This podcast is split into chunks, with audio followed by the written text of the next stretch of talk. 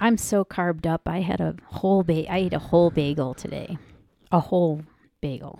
Oh my God.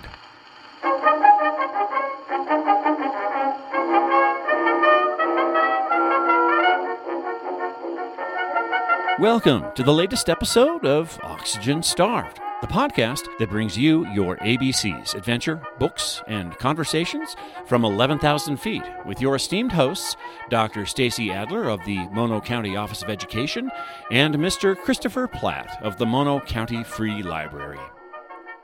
Welcome to the Oxygen Starved podcast, where we bring you adventures, books, and conversations, your ABCs from 11,000 feet. I'm Stacy. I'm Christopher. And with us, as always, is producer Doug. Hi, Doug. How's it going? Going great. Nice to see you, as always. How are you doing, Doug? I'm doing well. Awesome. This is our 20th episode. Woohoo! Yay! Listeners, thank you. We want to say thank you for your support, your ongoing support. We really appreciate it. We genuinely do. And we hope you will continue to listen to us, and we want to give a special shout out. We love all of you. But we actually have a listener in Kuwait. I know. Who'd have thought? It's amazing. 19 episodes ago. I know. So if you're listening out there, listener from Kuwait, thank you. Hit us up on Instagram and tell us what you're thinking. Absolutely, because Kuwait's not 11,000 feet in the Eastern Sierra, surrounded by snow. I know. Well, we hope you all are enjoying listening to the podcast as much as we are putting it together. Yeah, we're having a lot of fun, right? Yes. We're still talking to each other after 20 episodes. I know. And having fun. And Doug is still putting up with us. That's unbelievable, actually. Barely. So, Christopher, tell us about your adventure. Yeah. So, hey, it's the first day of spring. Woohoo! Woohoo! This week. Yes. Today is actually St. Patrick's Day. We'll get to that in a minute. But, after a long winter in the Eastern Sierra, you sometimes get a little cabin fever and sometimes want to go in the opposite direction of the snow. Yeah. And there's a lot to go to around here. So recently we went down to the Alabama Hills, which are, I think, maybe about an hour and a half's drive south of Mammoth Lakes. Yeah, sure. It's actually down in Inyo County, right, near a community called Lone Pine. Isn't that Western sounding? So Western sounding. Lone Pine. Well, Alabama Hills, even though Alabama's not Western, it sounds very Western. It's got twang to it. Yeah, it does. So the reason we went, the Alabama Hills, for those of you who aren't familiar with them, they're a kind of a unique rock formation that pop out of the valley there. So beautiful. Very beautiful.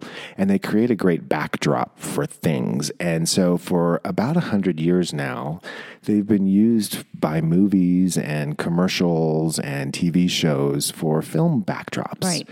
So a lot of early Hollywood Westerns, have been filmed in the Alabama Hills, as well as like scenes from Django Unchained, Tremors with, Kevin Bacon from, I forget what decade that was, but that was a big deal. It was a big deal. And even Gunga Din, for those of you who remember old, Cary Grant movies from the swashbuckling days of Hollywood, they came up and filmed there. Right. So we actually went down and took a film tour of the Alabama Hills put on by the Bureau of Land Management.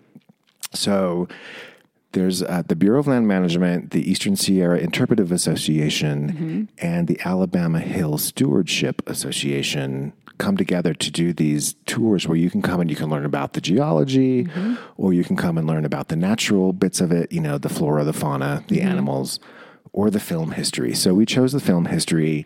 It's a great little tour. They do it like once or twice a month. I encourage listeners to do it. You go out there and we met up with BLM Ranger Dave, who was a really great guy, and he just has a bunch of movie stills. And you walk around for about an hour, and he shows you, this scene from Django Unchained, it was filmed right here, and here's the rock formation. So you can kind of get to see how, cinematography happens in this area and how movie directors and what have you set up and do shots and car chases and wagon chases. And there's even a scene in Gunga Din, for those of you who haven't seen the movie, where an elephant has to walk across a rope bridge between two rock formations. And they filmed it there with a live elephant in 1939, whenever this was. Oh, and my goodness. Yeah, you can still see the stuff in the rocks. Yeah, they didn't have CGI back then. No, they didn't. You did it all the natural way, you know. So when you were on this tour, did Ranger Dave, did he have anecdotes about the films that, you know, where you saw the scenes? Yeah, totally. Like you learned about, so for instance, one was a car chase, and there's a movie called Bad Day at Black Rock with Spencer Tracy, and there's a car chase in it. And he says, you know, see this road, this dirt road, this is where the car went down. See the dirt road next to it, slightly higher up? That's where the camera truck was. So that you could see how they staged the stunts and everything. So he peppers it with little anecdotes along the way. Yeah. It really makes it relevant. It makes you think about, you know, all the movies you've seen, and you want to go back and watch a bunch of new ones after you've seen it. And then it also is just a new way to kind of appreciate a very natural place. The Alabama Hills in 2019 were designated a natural scenic area. Nice. Which gives it some protection. And so they're doing some, you know, some restoration work on the area. And it's, you know, it's free public lands and people should avail themselves. So encourage folks when you're driving through Lone Pine. Yeah, stop and check it out. Stop and check it out. It's not far off the highway. And there's a film museum there. So maybe we'll do a podcast from there at some point. We can talk about it more in the future, but it's kind of cool. Great idea. Yeah. Well, that sounds like a great adventure, great way to spend a Saturday, and a warm way to spend a Saturday. That. Yeah. Thank you. Thanks for sharing that. Listeners, take a deep breath and we'll be right back.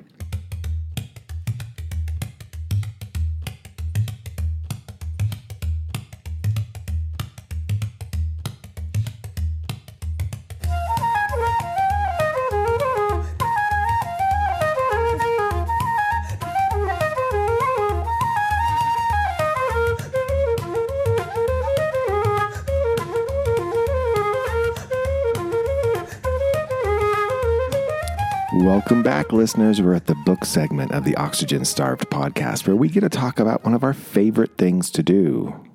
Reading. Read. Yeah, exactly. And it's an Irish author for St. Patrick's Day. Yeah. So we do not have green beer in front of us, sadly. Sadly, we're kind of shaking our head dejectedly, nor do we have shamrock shakes from McDonald's in front of us, which is probably also a good thing.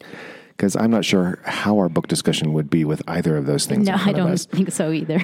And that's not a comment on book discussion groups who often meet over wine, because I know that's the reason many people are even in book discussion groups, but that's a whole nother podcast. So today, listeners, we decided to pick an Irish author because it's St. Patrick's Day. And one of my favorite Irish authors is Colum McCann, who has a new book that just came out in February called A Paragon. To rave reviews. Rave reviews, not unsurprising. The guy is a great literary author. The book that we chose to read by him came out about a decade ago called Let the Great World Spin. Yeah.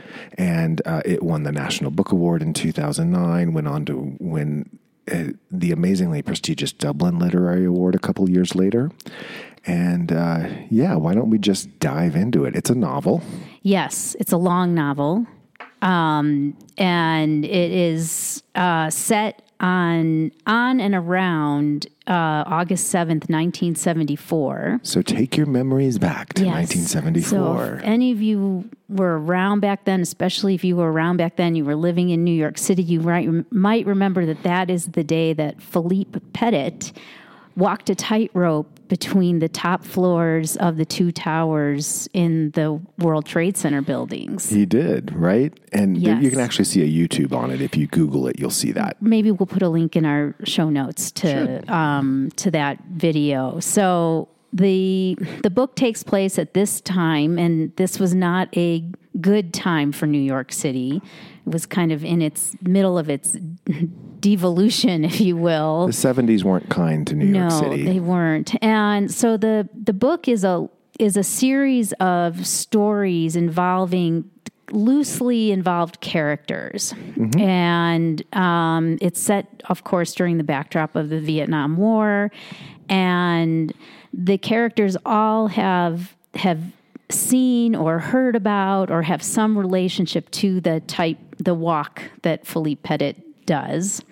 And there are two brothers that kind of kick off the story, and they have immigrated one of them has immigrated to New York from Ireland, mm-hmm. and the other comes over to see his brother, mm-hmm. and then the story unfolds from there, and we meet all the other characters in the story from there. And it's a pretty sweeping, even though it takes place over a short period of time, mm-hmm. it's a rather sweeping story.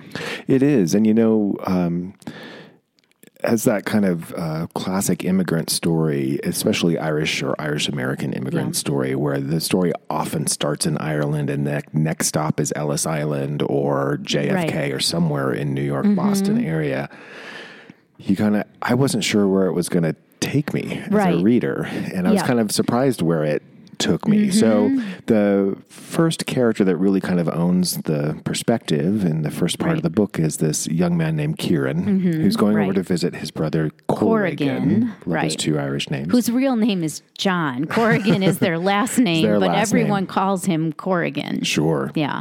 And Corrigan has come over earlier, and he's got a kind of religious calling, mm-hmm. right? Right. Wants to be like a monk, I think. Yeah, he's celibate. We don't ever see him actually going to church. But he's celibate. He wants to do good works. Mm-hmm. He wants to take care of people. He's mm-hmm. got a very altruistic side to him. He lives in an apartment in a seedy area. He leaves his door unlocked so the prostitutes can come in and out and mm-hmm. use the restroom and sleep and do whatever they need to do, and he just brings them coffee every day. And he's kind of like part of his calling, right? He lives in the projects in the South Bronx. There's, women and prostitutes and pimps working underneath the Major Deegan Expressway, which is a major highway through mm-hmm. the city in the early 70s. And then he also has a day job, helps out at an adult home. Right, for elderly people. And he drives them in a van to various places. And each of the elderly people that he takes care of has a little personality. And mm-hmm. we get to see just a tiny bit of that and his relationship with these individuals. So his brother Kieran doesn't know this really until he arrives. Right. And he's like, oh my gosh, this is where my brother lives. This is what he does. Mm-hmm. They're strangers walking into his apartment day and night. Right. It's really, an eye-opener. Yeah, and he can't quite wrap his mind around what he thinks about this. If he wants to take Corrigan back to Ireland with him, but he always comes back to this notion that his brother had a different path. Yeah. And Kieran, we should say, gets a job in an Irish bar in New York City, which is also a familiar path for many Irish immigrants. Even today, there are Irish enclaves around the Bronx and Queens and Brooklyn and Manhattan, and an Irish pub just about every other block where you can walk in and hear an authentic Irish accent. So it's a very real mm-hmm. kind of setup. So the story itself, as it unfolds and we meet more of these characters, it's very nonlinear. Mm-hmm. And so even as you jump from chapter to chapter, each chapter starts with it's from a different perspective. Right. And sometimes it takes you a little bit to figure out who exactly are, we reading which voice is here? This? Yeah. Yeah. But it's very interesting how he develops the story mm-hmm. and the different characters, how they interact with each other. That one of the themes that I pulled out of this is this idea of class distinction mm-hmm. and New York being such a cosmopolitan city. Mm-hmm. I imagine you see that all the time. I should make the comment that if you have ever lived in New York and you read this book, it will resonate, I think, with you, right? I mean, you're a former New Yorker. Yeah, absolutely. It does resonate. And it's still something you see a degree of today. Mm-hmm. It just looks different, and it's not the 70s, so it's a little bit cleaner. Right. But, Colum McCann brings you into the voices and perspectives of the prostitutes, right? Yep. So you really kind of get to see a little bit of where they're coming from and their history and the difficulty that they've had. And one of the prostitutes, Tilly, is a central character, and you hear her whole backstory of how, kind of her immigrant story, of how she ended up where she is. And that kind of drives some of the narrative, which we'll get to in a minute. The other thing is, as you mentioned, since it's nonlinear and it's coming from different perspectives, sometimes the entry point is completely different. So there's a section in the book, and I forget where it is, where suddenly it's a meeting of a support group of mothers who've all lost children in the Vietnam War. Sons, right?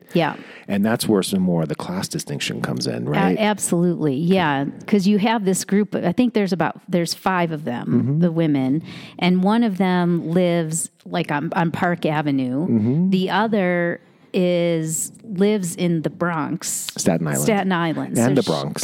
And she comes from the polar opposite class from the Park Avenue woman. And then the women in the middle, they're all kind of in the middle class, you know, and there's a great scene where the four of them are congregating on Park Avenue before they go up to Claire. Claire is the wealthy person who lives on Park Avenue. Correct. Yeah. Now, they have all lost sons in the Vietnam War, and that's why they're gathering.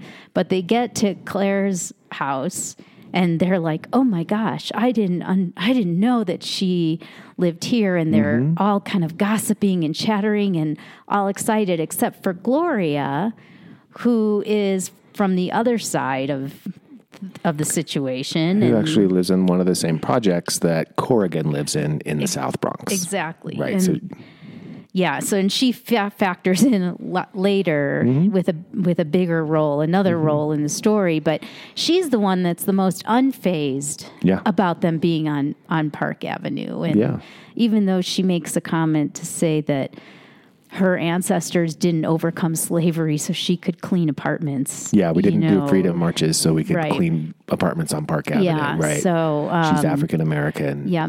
And what I loved about the Gloria character, we were chatting earlier, is, and I forget the way he actually writes this sentence, but he says, a lot of people mistake me or see me and think I'm a church-going lady because I give off that aura and I dress that way. Yeah.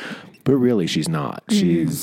She has her own backstory coming from the South, and, she loves classical music and kicking her shoes off, and going to the to opera and all that kind of stuff. And you learn all about this after they've met in Claire's apartment to talk about their sons, and again, just to kind of bring up that central point of the story, the conceit is, that morning there was a guy, some idiot, doing a tightrope walk between the two twin towers. Right. Did you guys hear about that? Right, exactly. And they don't quite know what the deal is, but I think one of them saw something, or so they're still kind of confused. And this is before we had immediate access to every single thing that happens in the world. So they still are trying to figure it all out. Yes, the woman coming from Staten Island was coming up to Lower Manhattan where the towers were, and got caught up in the crowd and the excitement and the what the heck is going on? Is he going to make it?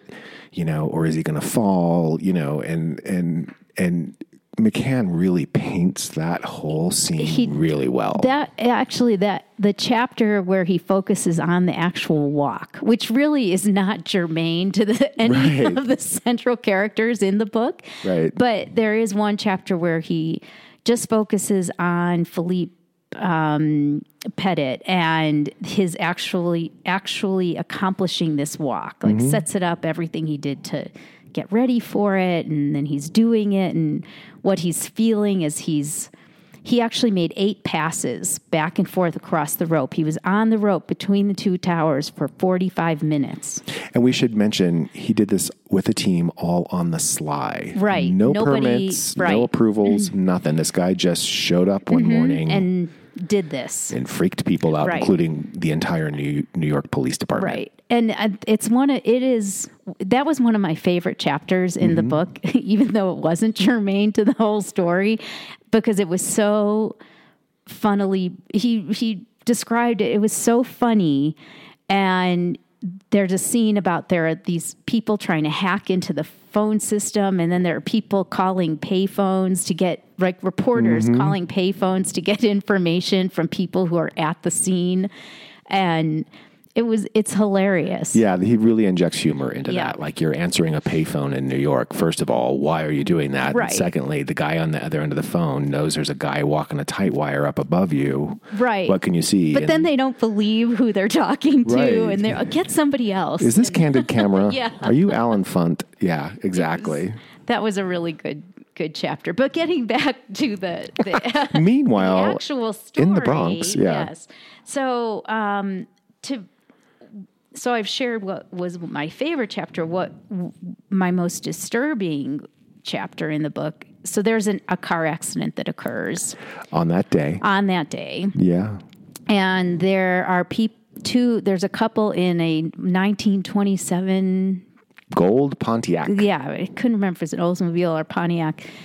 And they are involved. They actually hit a van. The van that is carrying Corrigan and Jazzlyn, who's one of the prostitutes that he takes care of. Yeah. Corrigan, we might just to back that up. Corrigan has gone to pick up Jazzlyn from a court hearing. Jazzlyn is the daughter of Tilly, who we talked about earlier, who has two children of her own. Jazzlyn does. Yes. And because of that, Tilly and Jazzlyn are both up on charges with a rap sheet a mile along. Tilly has agreed to take the rap to let Jazzlyn go so she can take care of her babies. Right. And Corrigan has picked Jazzlyn up from court and is driving back up towards the Bronx. While all of the Philippe Petit stuff is happening. So this Pontiac hits their van, keeps going, meanwhile the van spins out of control, hits a newspaper truck. It's just complete havoc and disarray. Jazzlyn is killed. And immediately. Yeah. And then Corrigan later succumbs also. But these two, Lara and Blaine, keep going. And to me, it was so disturbing because this incident becomes their demise. Yep. And she wants to take responsibility for this. She wants to go to the authorities. She wants to find out what happened. And he is like, no, they'll never know. They'll never know it was us. It's not our fault. He keeps saying it wasn't our fault. It wasn't our fault when it clearly was. And it wasn't even like, I think if they had, the New Yorker in me is like, had they stayed, the police would have understood it was an accident, Exactly. But they're two artists, right? They're two young artists, and they live in a remote cabin north of the city. And they're ex-addicts trying to go straight. Right. But they have just come back from this binge where they have, all of their recovery now is out the window. But the way I took it is, like, he seemed to think that his social status, because they were once wealthy and they're driving this fancy car and they live, out on the lake, that he didn't have to take any responsibility for this. And she does. She's in one of those loosely tied-in characters, and we see her again in the story. She's a conscience. But yeah, and so she does have some kind of ethics and guilt. Yeah. Right. And that's something that was disturbing to me. Those kind of personal characteristics or motivating factors of each of the characters I thought was kind of interesting to me, because Corrigan, who dies as a result of this accident, was really, he's very empathetic and wanted to help people. Lara, the woman you just described, I think was on a different path, and then this has jarred her into some sort of self-responsibility. Yeah, and self-awareness. Yeah. So they're another set of characters, another perspective. And then while all this is happening at the trial, who should be the judge at the trial but this judge Solomon, who is the husband of Claire. Claire, the wealthy Park Avenue woman. Solomon and Claire have lost their son Joshua in the war. Right. And Solomon happens to get Philippe Petit as his on his dock that day. When the police finally get the tightrope walker, they haul him into court. World Trade Center at that time was still kind of a boondoggle. It was not making money. It had just was just being finished, being built after many, many, many years. It was a big empty building, two big empty buildings. And so they actually decided purposely, and I think this is true, to use this unexpected stunt to help drive business. Right. And so the judge, basically decides to charge him, 10 cents a floor? Or a penny a floor. Penny a floor. 110 floors. Was his fine was $1.10. Right. And he had to go and walk on a tightrope or do something in a safe manner for children. Right. Exactly. That was his fine. A newspaper-friendly story there. And Solomon was so proud of him. I thought that was funny. He was so pleased with himself for coming up with this punishment, quote unquote, that was going to benefit the city and didn't really punish this guy who didn't, wasn't really hurting anybody. No, but he could have. He could have fell. Yeah. He could have. Which I think every New Yorker who read this book in 2009, you kind of have that perspective, that post 9/11 perspective. So I really enjoyed this book. It was not an easy read for me by any long shot, but I did feel like at the end I was kind of crushed. Yeah. I felt like his publisher had said, "Okay, you've got to turn it in now. So wrap it up."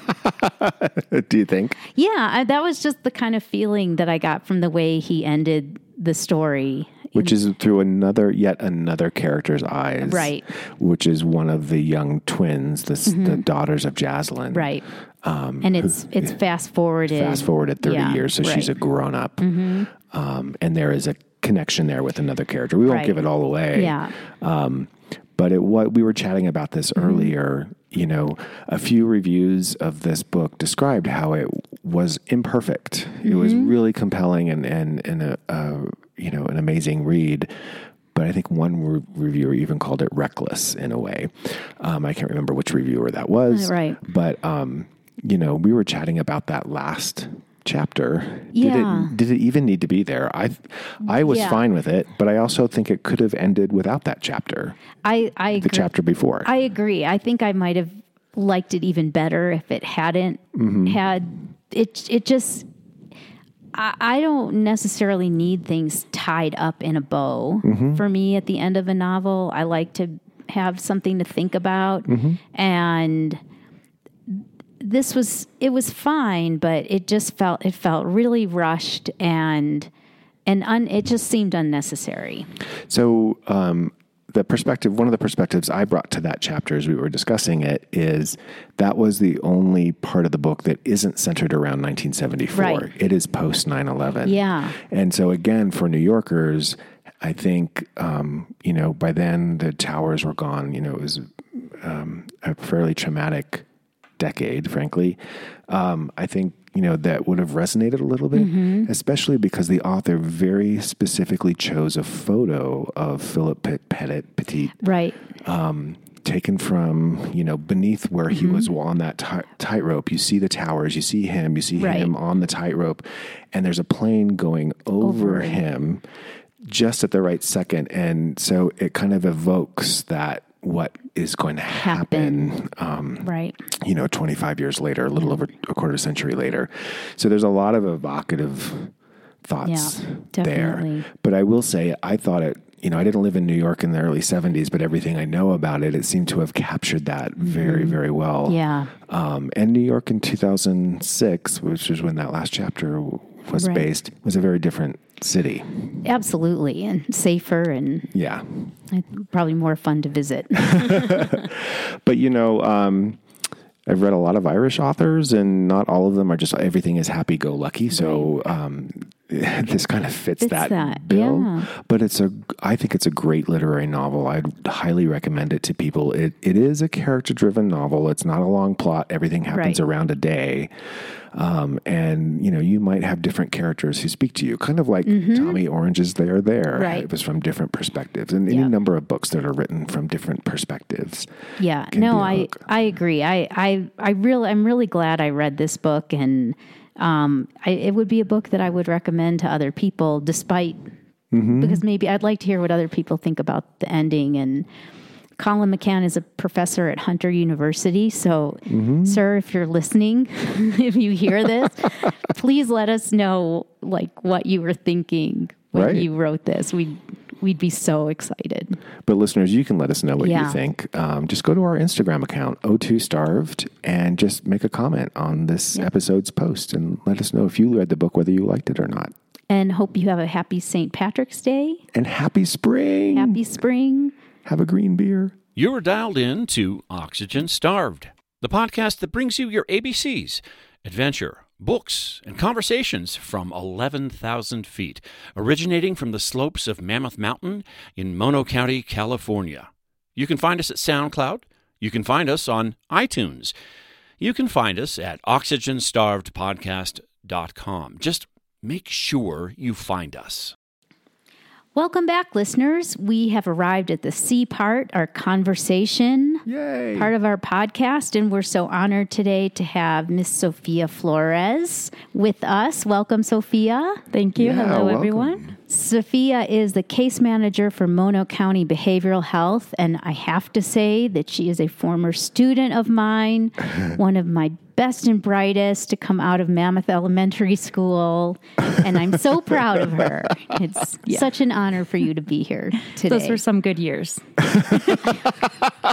It's gotten better since then, hasn't it? Being five is good. It's a good time in life. There was no fear. But I still... Did you hear that? No fear of her teacher. I love that. But she was a principal, not as a teacher. Yes. Yeah. Yeah. So she was the boss. Whatever that means. Yeah, exactly. But I still remember Sophia with little curly ponytails, and she was always so perfectly dressed and so cute, and come say hi to me. And if I was in the lunchroom, she always said hi and had a hug and a smile on her face. And you're still cute and have a smile on your face. Just grown up and professional. Yes. So, Sophia, tell us about how you came to be in Mono County. Yeah. Well, my family migrated to the U.S. when I was 4 years old. So my dad had already been working here in Mammoth. I had uncles who were working here and said, hey, this is a great place to come and work.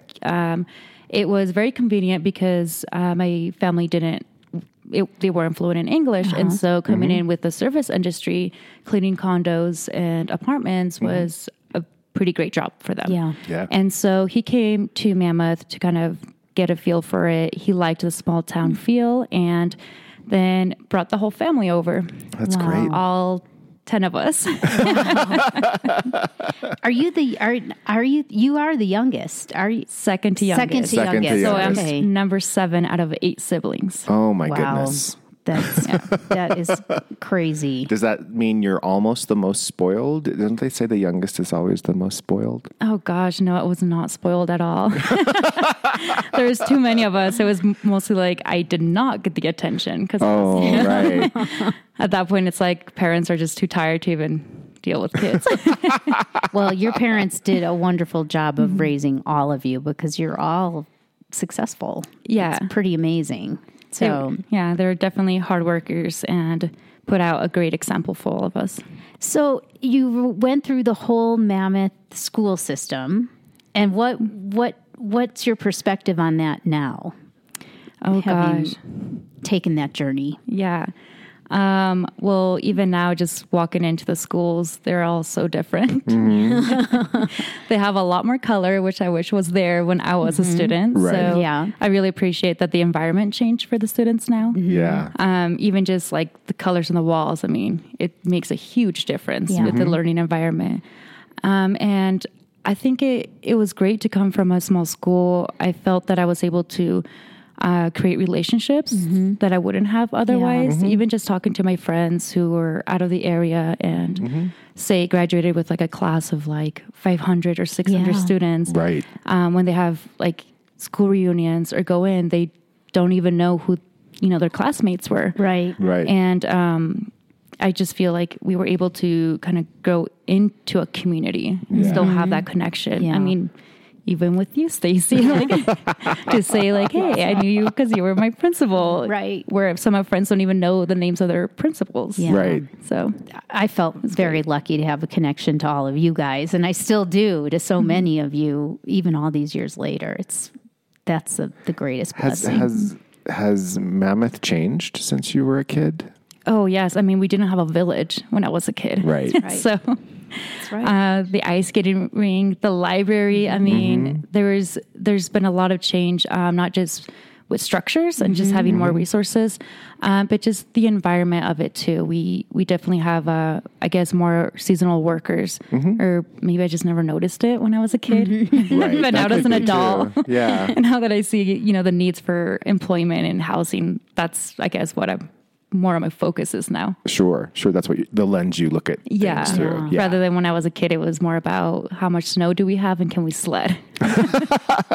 Those are the things that kids should be dealing with, yeah. right? I still wonder that sometimes. Though. Yeah, me too. Extreme sledding. Exactly. No, I just wonder, is it going to be a red day today? For listeners who live out of the area, red day is no school. So it's something we always hope for this time of year, even the principal. Yeah, well, even that has changed because before we used to have a phone tree in the classroom. Yes. So we would have right. whoever was out of the area who would have to get first calls, right. like say Crowley or June Lake would yeah. get a first call, and then they would call for the student under. That's right. And so that's how we did it rather than now it's like an automated system, which I actually liked the phone tree because it was cool. Like, oh, you have to call this person now. And you had a responsibility for the classroom. If you didn't call the person like after you, then... They showed up. School. Yeah. I'm so glad that you said that because I completely forgot about it. We had the same thing with all the teachers. We had a phone yeah. tree as well. Mm-hmm. And that's so funny. I forgot all about that. Yeah. Maybe purposefully. Maybe I blocked it. I don't know. So now as working, how did you get from Mammoth High School to behavioral health? Oh, it was kind of like meant to be, and I did not expect it. Mm-hmm. So just like any other Mammoth high schooler, I just needed to get out of town. Mm-hmm. yeah. I was done with the small town and just needed to get life experience. So I actually chose to go to San Diego State because of the diversity. Mm-hmm. So when I was looking at schools, I wasn't just looking at programs. I was also looking at what it was I going to be able to experience right. living in that area. Yeah. And so I chose San Diego because, you know, they have just a diverse population with Latinos, mm-hmm. The Asian yeah. culture, refugees, mm-hmm. you know. Yep. And so anyway, so I went to school in San Diego. I ended up going in as a biology major. Okay. After my first year, I switched to child and family development. Okay. Why? Because I realized that it was more of my major. Yeah. I guess I chose biology because I was good at science. Yeah. Sure. And I liked learning about the human body. Yeah. Mm-hmm. And then I got introduced to child and family development, which does that too. You learn mm-hmm. biology and the body, yeah. but then you also learn about society and how it plays an influence in our lives. And right. so I got into that, and then I just was really confused about what career I wanted because... I mean, when you think about human development, it plays a role in a lot of different sure. fields. Yeah. Seriously. So I told myself that I needed to take 2 years off after mm-hmm. getting my bachelor's just mm-hmm. to get experience. So I did preschool teaching for 3 years when I was in San Diego. So I got kind of exposed to that mm-hmm. environment, and then decided when I graduated to come to Mammoth, take 2 years off. And then it so happened that behavioral health was hiring. Mm. And I thought, you know, mental health, that is something I've always, you know, been passionate about. And that is kind of why I wanted to do, you know, human development, child development. And so I applied and I got the job. And then 4 years later, here I am. You're still there. Yeah. And you're doing some amazing things in your role. You work with kids mostly. That's another aspect of my job that I completely love, is that when I was doing child and family development, I couldn't decide which age group I liked working with the most. I mean, I was a preschool teacher, and then I also did tutoring and worked with an after-school program for teens who were involved with gangs, like gang affiliation, and with refugees. And so I got exposed to that in San Diego, and then also working with families in general, with adults. And so I love that here in Mono County in behavioral health, I'm able to work with kids and with adults and a whole family system. So it's kind of everything I needed. That's awesome. So can you explain like some of the more specific things that your office does, and that you're, because you put on the Foro Latino and you do after school program, drop-in programming, I understand, right? Still, yes. Can you talk a little bit about that? Because I think it's fascinating. Yeah. So in behavioral health, we have services for substance use disorders and mental health. And so we do individual and also family kind of counseling and therapies. And apart from those kind of formal services, we also do wellness activities around the county. So we do socials. There's the Benton Social, Bridgeport Social, Walker Social. And so those occur once a month. And we do dinner and just kind of fun activities. And then we also do the Foro Latino. So that's how we outreach to the Latino community here in Mammoth. And sometimes we have individuals from outside of town who come in to join us. So, and it's just for us to be able to kind of bring culture back into healing. One of the phrases that I love is called, it's La Cultura Cura, which is culture heals. And so kind of how to get that into, you know, Western ideology of like what therapy is. And so that is one way we do outreaching there. We do the after school program, Clubhouse Live. So that's for middle school and high school students, and kids just come in and either play games, we can offer tutoring, they do arts and crafts, just whatever they want to do. It's just a space for them to be who they are. That's great. Yeah. And it's such a great resource for them, because there's not a lot of other places for that age group to go after school. Unless you have money. And I think that's what it comes up is, I mean, after school, you don't really have time to go up to the mountain. Or, you know, you can't always go to the movie theaters and things like that. And so, it's just a place where they can be warm and hang out with their friends. I mean, it's honestly the same things they would be doing at home, like playing video games. But they just like it because it's more of a, like, it's a place to socialize. Yeah. So. What I love about, you know, I've learned more about behavioral health in the last few months working more closely with you guys is, you know, even in a rural area, my last job was in a very urban area. And so a lot of these services that are supports for people of any age are just everywhere compared to here. Right. And in the Eastern Sierra, there's not as many of those services. So the stuff that you guys do is creative and varied, is really impressive, because you really do cover the whole county. Yeah. Yes, we do. And so even say in Walker area, like in the Colville schools, we also have a staff up there who does after-school programming. And so we really do try to do our outreaching everywhere in the county, just because we're very isolated. And I mean, growing up here, I know what it's like to not have resources.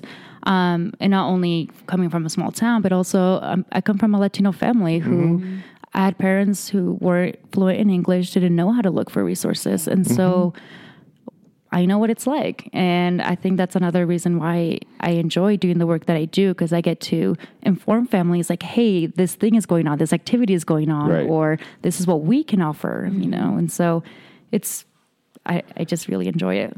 I can tell, you know, one other comment is I went to this community event that Behavioral Health held a while back on suicide in the community, and you guys were all there in your t-shirts, very visible, very welcoming, like, and it was such a positive evening. And I know I'm not the only one who walked away from that, but I was just really struck by, this is a team, this is a group of people who really are so committed to their work and love their jobs. You may see something different, but that's the impression I came away with. So I was really impressed. But that's a good impression, though. I think so. Yeah. And I mean, I think that's a big part of coming from like mental health or like substance use disorders, is that even like me growing up, I didn't really know much about services. And so I could look at it as, okay, you're an agency and that's what you are for me. Right. I don't really think about there's people behind that door. Right. And so that's something that we really want to kind of let people know is we are people ourselves and we understand some struggles in life as well. And this is why we do the work that we do, is because we just like that human interaction and to be able to help others, you know, find their own path to recovery or healing. Yeah. If there is somebody in the immediate area and they are struggling, what would be your first piece of advice to them? Like where would be the first place they should go for help? I think it depends on how they're struggling. Mm-hmm. So say if someone is having strong suicidal ideation, or you're worried about someone because of their behavior or changes, and they're in danger or someone else is in danger, I would always advise call 911 or go to the emergency room. Okay. If it's not something that is an emergency and they want to be able to reach out and get help, they can come to the office, Mono County Behavioral Health, and we also have a phone number. That's 760-924-1740. And we can always give them more information on the available resources we have, what kind of services, what kind of groups we have over at our wellness center, just so that they can get engaged with someone. That's awesome. Thank you. So you have a life outside of work, probably, right? I do. Although I seem to see you everywhere, you know, with your behavioral health hat on. What do you enjoy about the Eastern Sierra? What do you do when you're not working? One of the main reasons I came back to Mammoth is because I missed the mountains and snow. One of the things I wanted to get away from was the snow, but I missed having seasons. Like when I was in San Diego, I was always on my t-shirt and jeans. And I was like, okay, it's January. Like, is it going to fall anywhere below 60? Like, this is like summer weather. Right. But I really like being outdoors. I do trail running. So I do races. Oh my gosh. Yeah. Ultra runner. Oh good for you. I got the bug. So like 50 milers. That's the highest I've gotten to is 50 miles. Wow. Congrats. That's amazing. We'll see if I can do more than that. But right now with life being busy, I'm also a full-time student. I'm working on my master's right now. Good for you.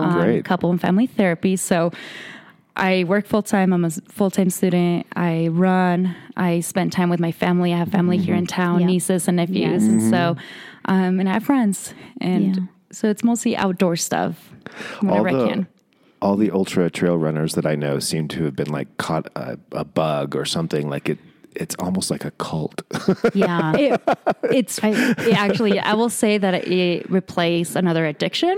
So if I have a healthier addiction, that is fine with me. Yeah, exactly. It's a positive way for me to kind of deal with my emotions and kind of do my own, you know, mindfulness and self-care. So I enjoy it. Yeah. I started off doing like 1 mile, 3 miles, and now it's like, let's sign up for another marathon. Sure, let's sign up for another 50K. Why not? That's amazing. It's a beautiful place to do it. Yeah, and it's therapeutic, isn't it? It really is. I love being outside. So nature is like part of my healing, part of like my cultural healing. And so it's a way for me to be active and in my like safe place, which is outdoors. And so, I'm always amazed at what my body can do. And I think that's the great thing about ultra running. You never know what your body can do until you're out there. So fab. Well, when you decide to run Badwater, I will be on your support team. What's Badwater? Badwater is the race starts in Death Valley and ends in Yosemite. Oh my goodness. Yeah. No. Yeah. No, thank you. I don't do well with heat. Like, well, you start at night. It might only be like 89 degrees. I do the race in Lone Pine in May, and that is like, it's hot. That is hot for me. Yeah. That is like, because usually my races are at the beginning of the year or the end of the year, and that's in May, and I'm just like, wow. Where does that race go? That's near Mount Whitney, right? Lone Pine? Yeah. Alabama Hills is where that area is. Beautiful. It is beautiful. And then I do the 50K, and so we go up the portal up to Mount Whitney. It's tough. It's really it's one of the toughest races I've done. Oh my gosh. Well, and a huge elevation gain in that one. Well, we'll come out and support you. Seriously. So, Sophia, tell us, we ask our guests all the time, we always end with what their favorite book is. So what is your favorite book? For me, it would be a series. Okay. So it's the Harry Potter series. Mm-hmm. Excellent. And there's there's more of the story to that because when I started out in middle school, 6th grade, I was an ELD student, so an English Learning Development. Mm-hmm. I hadn't tested out yet. And so my reading level was around, say, like a 3rd grade reading level. It was really low. And then I got introduced to Harry Potter, and I got so into fantasy. Yeah. Like the fantasy world and everything about it, that by the end of 6th grade, I was actually way above my reading level, around like an 8th grade reading level. Wow. And so it was the book series that not only got me into reading, but it also made me feel confident and that I could actually, be at my other classmates' reading level. So it really helped me just from going from, English is my second language. Yeah. And so being able to surpass where I was at because of a book series. Well, really. Books can do so many things, but to give somebody confidence, it's just one of those things we don't talk about very often. And those Harry Potter books, they're written at a very high level. So, it's an ambitious undertaking to start when you're not feeling confident. And look what it did. That's amazing. Do you still read fantasy? Yes, I do. Right now, I'm currently reading Son of a Witch, which is the sequel to Wicked. Oh, right. Yeah. Okay. When I have time, because right now my head's in like law and ethics and theories. And a master's degree. Yeah. Exactly. Not, so not the same kind of reading. Right now, usually I'll like juggle books, and right now I'm only with one book. How close are you to finishing your degree? I started last June, so I'm not very into it. Right? Well, still have like a year and a half to go. So it'll be here before you know it. Yeah. That's just a few races. That's right. Be there. Yeah. Well, Sophia, thank you so much for joining us today. It was wonderful talking with you, catching up a little bit, and sharing your story with our listeners. And we will put in our show notes all the links that you shared to Mono County Behavioral Health and the phone number and your website link. Thank you. Yeah. Thanks so much. We also have a wellness center that has a lot of free activities for the communities. Okay. Where is that in Mammoth? So the address in that is 181 Sierra Manor Road, number 4. And is it staying there? Or? It is. That one is staying there. It's our new location. And so we'll have the after-school program there for kids. Great. We have... some support groups like relapse prevention, life skills. We do yoga, and all of our activities are free. Free. That's awesome. That's what I love about it. Is there someone, the library offers free programs, but not like behavioral health wellness programs are. So I entirely encourage our listeners to check them out. Yeah, and listeners, thank you for joining us for another episode of Oxygen Starved, Adventure Books and Conversation from 11,000 feet. Follow us on Instagram, O2Starved. You can find us at our oxygenstarvedpodcast.com website or on Apple Podcasts, Stitcher, iHeartRadio, SoundCloud. And be sure to write a review, tell your friends, give us 5 stars. But if you don't want to give us 5, give us 4 and then tell us why. And, if you have any questions or comments about any of the books or conversation we had today, just let us know on Instagram. Thanks very much. Have a great day.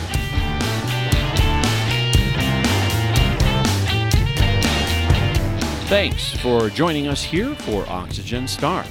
Our outro music, Iron Bacon, is composed and performed by Kevin MacLeod in Compotech.com, Creative Commons by Attribution 3.0 license.